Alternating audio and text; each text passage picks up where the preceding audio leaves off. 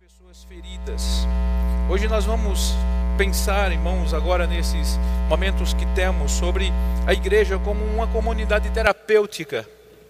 Eu, eu, nasci, eu nasci na igreja, cresci na igreja e aprendi a amar a igreja. Para mim, um dos lugares mais belos que existe, irmãos, o melhor lugar para estar é a igreja. Eu cresci assim, eu aprendi isso. Eu, eu gosto de estar aqui, eu gosto de estar com vocês, eu gosto de vir para a igreja, eu gosto de vir para culto. Tem domingo que eu assisto eh, eh, três cultos, eu venho de manhã, de, de, venho, venho à noite, às vezes é a mesma mensagem, mas eu gosto de estar junto, porque eh, aqui é o povo de Deus, é, são meus irmãos, é a minha casa. Nós estamos, irmãos, em um lugar de vida. Nós fazemos parte de uma comunidade, somos parte de uma comunidade que gera vida, que gerou em mim vida, que gerou em mim esperança. Nós fazemos parte de uma comunidade que redime, que liberta, que restaura, que cura, que nutre, que fortalece. Nós nos reunimos para celebrarmos o nosso Salvador nós nos reunimos para ouvirmos a Sua voz e nesse lugar derramamos, irmãos, os nossos medos, derramamos as nossas súplicas, derramamos o nosso coração nessa comunidade que nós chamamos uma comunidade que, que cura, que, que, que terapêutica. Mas às vezes nós precisamos ajustar as nossas expectativas também nessa comunidade. Quando eu falo, quando eu falo de, de ajuste de expectativas, é que nós achamos que nós somos a pior pessoa do mundo e quando nós chegarmos na igreja nós vamos encontrar só pessoas santas, nós vamos encontrar um montão de anjos e eu vou chegar e todo mundo vai me abraçar. Mas essa comunidade é formada por pessoas que precisam de Deus tanto quanto você.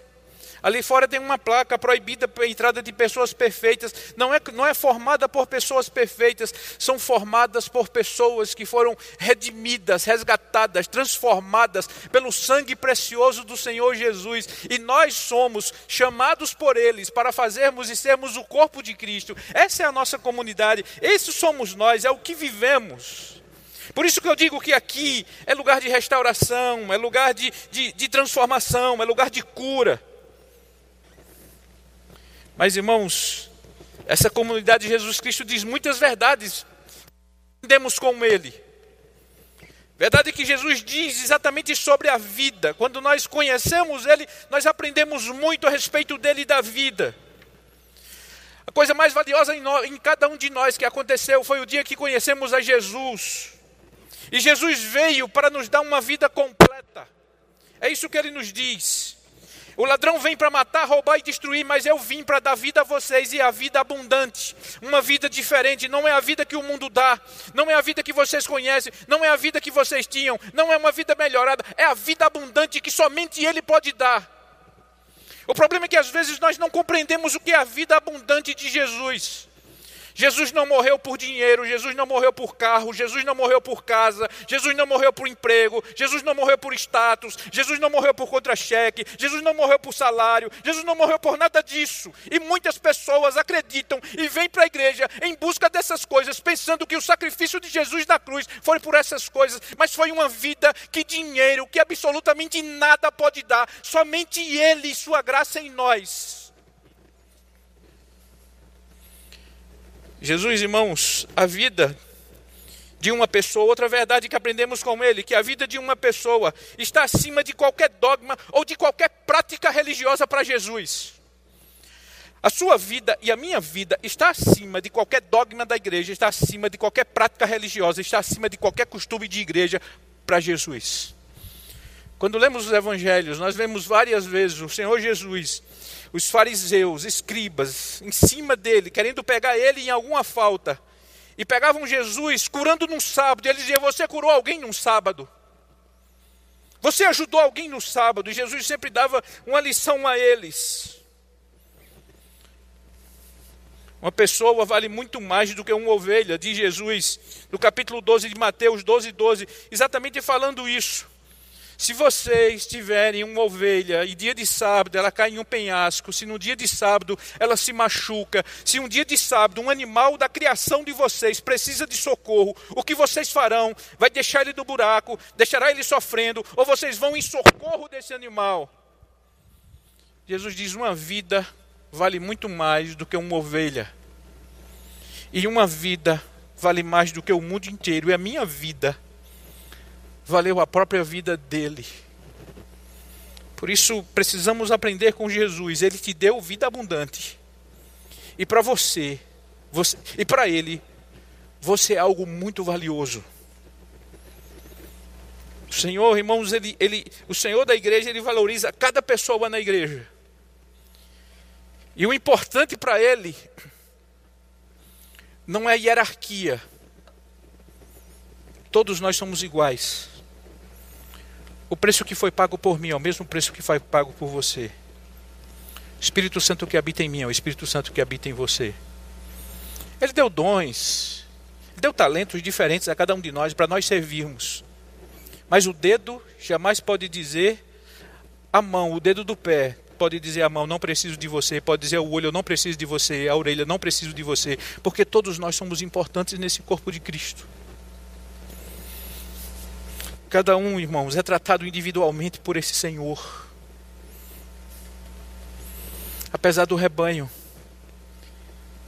Ele conhece a minha voz, a sua voz, a minha necessidade, a sua necessidade. Pessoas precisam de pessoas. A Bíblia nos ensina isso. Nós precisamos um dos outros. Por isso comecei, como é bom estarmos aqui, como é bom ver. Como é bom, encontrei a pessoa, porque eu primeiro encontrei eu ali no copo d'água, o pastor Fernando se aproximou, tudo bom, Fernando, como vai, como vai a família, como vai Maria, que é a filha dele que eu gosto, como vai Maria, como está a Cris. E como é bom a gente se encontrar e, e rever, irmãos, cada um de vocês. Pessoas precisam de pessoas, eu preciso de vocês. A Bíblia diz: olha, eu, eu preciso de vocês porque nós dividimos as cargas, nós levamos as cargas uns dos outros. Eu preciso de vocês porque vocês oram por mim, eu oro por vocês. Eu preciso de vocês porque sozinho é muito difícil enfrentar a vida e eu preciso daí. E como é bom estar numa comunidade de, de remidos do Senhor Jesus, fazer parte de um corpo e me sentir família com cada um de vocês. Quando eu vim morar aqui em São Paulo, foi uma das experiências mais difíceis da minha vida. Muito difícil. Deixei igreja, deixei família, deixei tudo para trás e vim para cá pra, por, por, por, pelo meu trabalho. E como é difícil você encontrar uma igreja, e nós fomos para a igreja A, a igreja B. No dia que eu entrei nessa igreja, lá embaixo, pequenininha, poucas pessoas, no domingo à noite, fui eu e Mateus. Quando eu cheguei em casa, eu disse: Achei a igreja, nós vamos para aquela igreja. Eu gostei do culto, gostei daquele pastor, gostei de tudo. Das pessoas que me receberam e me abraçaram. E como foi importante. Como foi importante o PG. Como foram importantes os primeiros dias, os primeiros abraços, o acolhimento. Como foi importante participar do PG de pais de adolescentes. Eu trazia Mateus e Ana para o Flow e, e, e participava do, do, dos pais. Como é importante. Pessoas precisam de pessoas. E aqui nós encontramos o corpo de Cristo. Outra verdade, a, a, sua, a nossa união com Cristo afeta o seu estilo de vida comunitária. Será isso aqui? Será que é minha barba? A nossa união com Cristo afeta o nosso estilo de vida comunitária. Quando compreendemos essa união, vamos lá trocar. Quando compreendemos essa união, irmãos, o nosso estilo de vida comunitária ela muda. Quando compreendemos a minha relação com Jesus, o meu estilo de vida comunitária com cada um de vocês, isso muda. Porque nós vivemos numa comunidade de amor, nós somos chamados para amar. Nós somos chamados para repartir e de receber e dar esse amor. 1 João capítulo 4, verso 16 diz assim: E nós mesmos conhecemos o amor que Deus tem por nós e cremos nesse amor. Deus é amor. Aquele que vive no amor vive unido com Deus E Deus vive unido com Ele. Nós precisamos viver nessa comunidade de amor. E nessa comunidade de amor, amamos e somos amados, perdoamos e somos perdoados. Mas existem algumas coisas que, que, que se criam para a igreja. E isso começa a, a, a, a trazer confusão, a ferir pessoas. Algumas, algumas criações. A primeira, doenças mentais são coisa, é coisa demoníaca. Quando eu leio isso, eu me lembro da minha primeira experiência como pastor. Chegou na minha igreja um rapaz chamado Renato. Renato ele tinha um problema, ele tinha ataques epiléticos. Um jovem só, sem família. Ele viu naquela igreja uma comunidade de amigos. As pessoas acolheram o Renato. Mas quando o Renato tinha os seus ataques epiléticos no meio do culto, como era triste.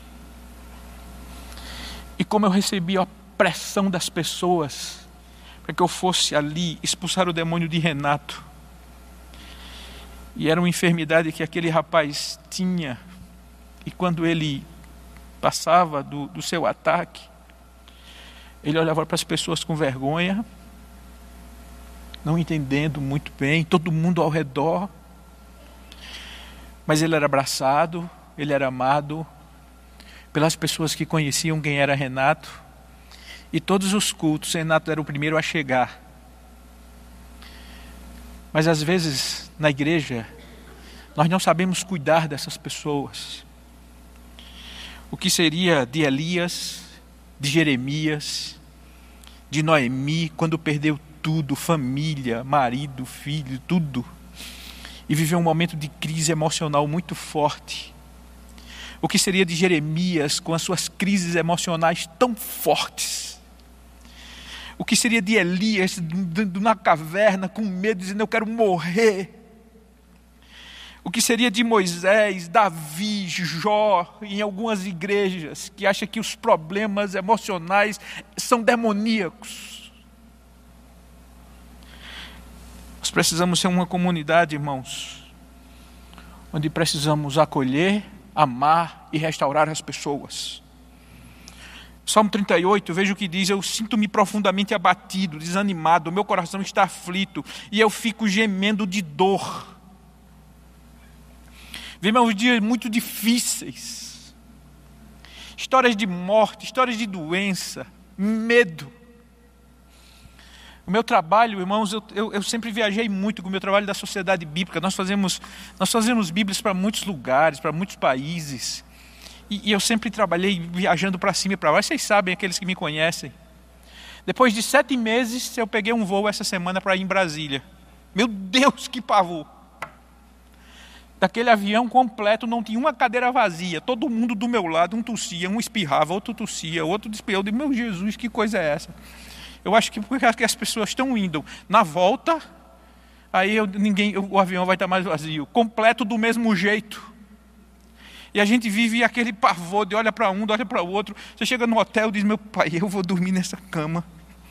E aí um funcionário lá da SBB me deu aquele negócio de álcool, pastor, coloque isso aqui na sua cama. Eu, tch, tch, tch, na cama. Esse é o nosso pavor. Esse é o que vivemos. Isso traz angústia, isso traz medo, isso traz perturbação, isso traz incerteza, isso traz desesperança. E nós precisamos mais do que nunca estarmos juntos nessa comunidade terapêutica de vida, recebendo de Jesus a Sua palavra, recebendo de Jesus o seu consolo, recebendo de Jesus a esperança. Suas conquistas são construídas por meritocracia, isso é coisa que a igreja inventa. É por mérito por mérito você tem. E a gente fica olhando, aquele tem eu não tenho, aquele trocou de carro eu não troquei, aquele tem o melhor celular eu não tenho, aquele tem uma casa melhor eu não tenho, e a gente acha que aquele é abençoado e eu não sou. E agora nós vivemos, irmãos, nessa guerra desleal contra a rede social. Antigamente o mundo da fantasia eram as telenovelas. Antigamente no mundo da fantasia era, era, televis... era, era, era TV, era filmes, era conto de fada. Mas hoje o mundo da fantasia são os nossos amigos de vida real. Porque todos eles só, só colocam fotos nos melhores lugares, nos melhores restaurantes, com as melhores oportunidades. E a gente fica olhando, meu Deus, eu trabalhando igual um louco e ele num restaurante, e aquele na praia, e aquele descendo a serra terra e aquele fazendo, porque agora é essa comparação e a meritocracia faz com que a gente se ache que não somos abençoados e aquele é abençoado. Como se Jesus morresse na cruz para dar um carro novo. Aí nós não compreendemos absolutamente nada do que é a graça de Jesus para o outro, e é um mérito. Quanto mais você faz, mais você vai ganhar, e quanto mais você faz, mais você vai ficar rico. Quanto mais você dá, mais você vai receber em troca, porque o Deus de, de alguns lugares é o Deus da troca. Você investe nele, ele investe em você.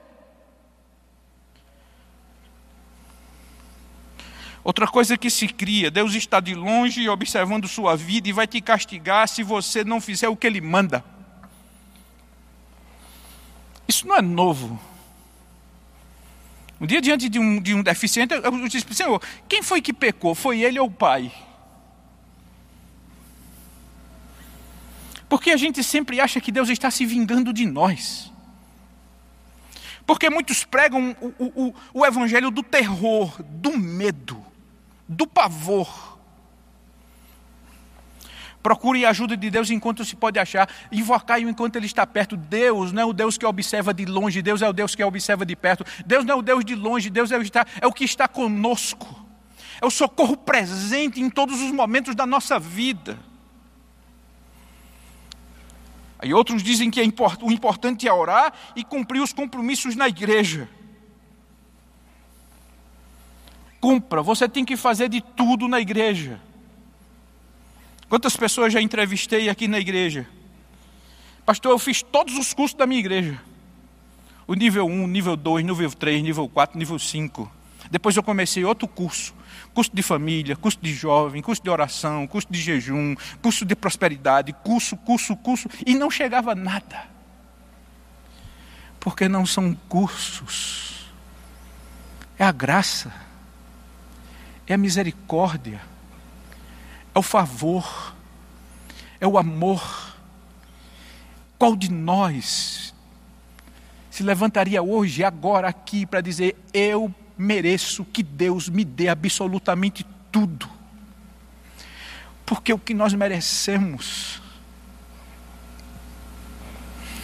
Ele reverteu tudo isso em amor, graça e misericórdia. Quanto mais ora, quanto mais lê a Bíblia. Tem pessoas que dizem, eu, eu trabalho no mundo da Bíblia. E como é bonito ora, ler a Bíblia. Quantas pessoas dão os testemunhos de ler a Bíblia? Uma das coisas mais importantes na vida de um, de um cristão é ele ler a Bíblia. Se ele não conhece a Bíblia, ele não conhece Deus. Se ele não conhece a Bíblia, ele não conhece Jesus. Se ele não conhece a Bíblia, ele não conhece a salvação. O que ele conhece é o que contaram a ele, não o que ele mesmo aprendeu e ele foi buscar. Por isso é importante nós aprendermos a Bíblia. Mas não é se eu li 50 vezes a Bíblia que eu vou ser abençoado, porque senão a minha avó, que era analfabeta, e foi uma das pessoas mais encantadoras que eu conheci, não é pela quantidade de vezes que eu leio a Bíblia que Deus vai multiplicar a quantidade de dinheiro que Ele vai me dar. E quantas pessoas acham isso, irmãos? Porque vivem no mundo da meritocracia, vivem no mundo de fazer para Deus, e Deus sabe as intenções dos nossos corações. Outra vez nós pensamos também assim: cuidar das coisas de Deus, que Ele vai cuidar das suas coisas. Quantas vezes erramos e pensamos dessa forma? Eu vou cuidar das coisas de Deus, porque aí Deus cuida das minhas, não tem problema. Eu preciso cuidar da minha família e depois cuidar das coisas de Deus. Eu preciso cuidar do meu rebanho e depois cuidar das coisas de Deus. E tem muitas pessoas que esquecem os seus compromissos, que esquecem a sua vida para cuidar das coisas de Deus e de repente a vida está uma verdadeira confusão. Porque as coisas de Deus também está dentro da minha família, as coisas de Deus também está dentro do meu trabalho, as coisas de Deus também está dentro do seu trabalho, as coisas de Deus está na sua vocação. E nós podemos servir a Deus aonde nós estamos, nós podemos cuidar das coisas de Deus aonde nós estivermos. Cuide bem da sua figueira e você terá figos para comer. Trate bem o seu patrão e você será recompensado. Então, as coisas de Deus também é o seu trabalho, não é abandonar tudo e pensar que as coisas de Deus é só aqui dentro. Trabalhe para Deus e você será restituído de tudo que o devorador levou de você. Aí as pessoas trabalham como um louco, porque o devorador levou o que o devorador levou. Tentou mudar, me distanciar de Deus, ele resolveu na cruz, que foi me aproximar e me religar a Deus. Trabalhe para Deus pela vida que você tem. Trabalhe para Deus pela vida que Ele te deu. Trabalhe para Deus pela gratidão que você tem no coração. E não exatamente pra, por barganha diante de Deus. Isso são coisas que se, que se cria, irmãos. Mas para terminar, quero dizer algumas coisas. Na nossa vida cristã, nós precisamos criar uma rede de apoio. Na sua vida, você precisa criar uma rede de apoio. E a rede de apoio, irmãos, começa com a base. A sua fé em Jesus Cristo é a base para exatamente tudo na sua vida cristã. A sua fé em Jesus Cristo é a base para tudo.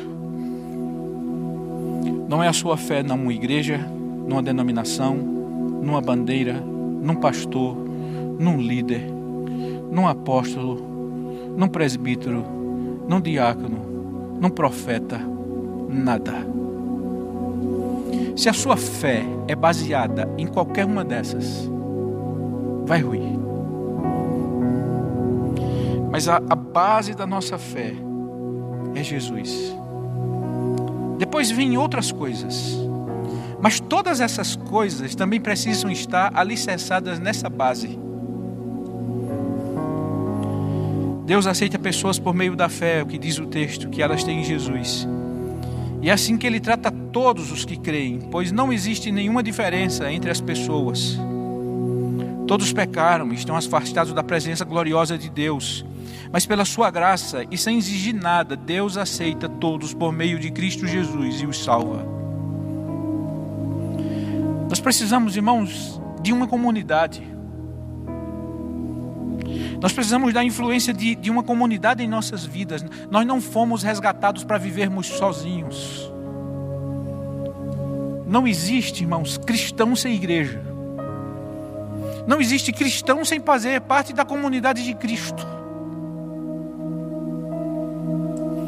Nós precisamos, irmãos, da influência de outras pessoas.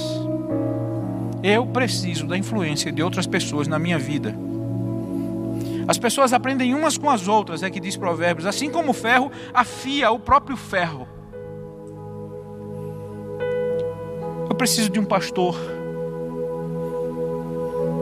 Preciso daquele que pastoreia, daquele que cuida, daquele que alimenta, daquele que cuida das minhas necessidades espirituais. Em alguns momentos eu vou precisar de algum terapeuta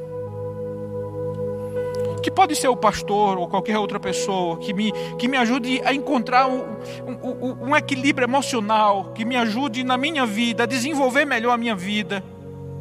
Às vezes um coaching que é, um, que é tão, tão famoso nos dias de hoje, que olhe e veja o meu potencial, me faça, me faça alguém que fale para a minha cabeça, alguém que fale exatamente para aquilo que eu sou, alguém que resgate de mim, talvez a pessoa, o talento que eu tenho para desbravar na vida. É possível que em algum momento eu precise de, de um psiquiatra, alguém que, que, que estudou para isso, para trazer o meu um reequilíbrio físico, emocional na minha vida. Se eu tenho uma patologia, alguém que conhece dessa patologia, ele vai me ajudar, e eu tenho certeza que Deus é capaz de usar essas pessoas para me ajudar. Eu preciso de amizades. Amizades sinceras, amizades que eu possa abrir o meu coração. Pessoas que estejam próximas de mim, que seja de carne e osso como eu e compreenda as minhas necessidades, para que possa abrir meu coração a essas pessoas e viver.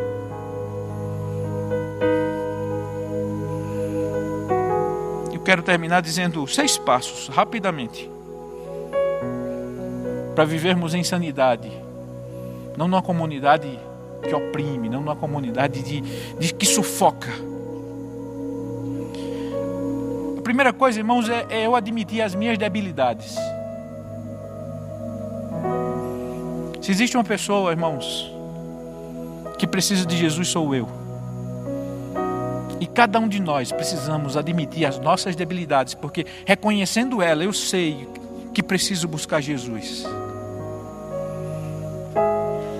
A segunda coisa é confiar no poder de Deus que cura. Porque uma coisa que tenho aprendido, aprendi muito essa semana conversando com uma pessoa de muita fé. E ele contava os seus testemunhos, eu disse, puxa vida, que fé, que fé. E chorava, e compartilhava. Que fé. E eu, e eu dizia, parece que, que eu não tenho mais conquistas, mais vitórias, porque eu, eu não confio plenamente. Quantas vezes não confiamos plenamente? Devemos confiar plenamente. Depois, irmãos, nós nos enxergarmos como somos. E como somos, nos submetermos a Jesus. Porque quando Ele nos chamou, Ele nos chamou como somos, para mudar e para fazer em nós aquilo que Ele quer que sejamos.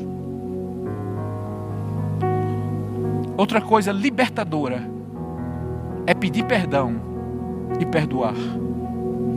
Parece que desata o nó, parece que abre a porta e, e, e se voa para a liberdade, porque o perdão ele é libertador.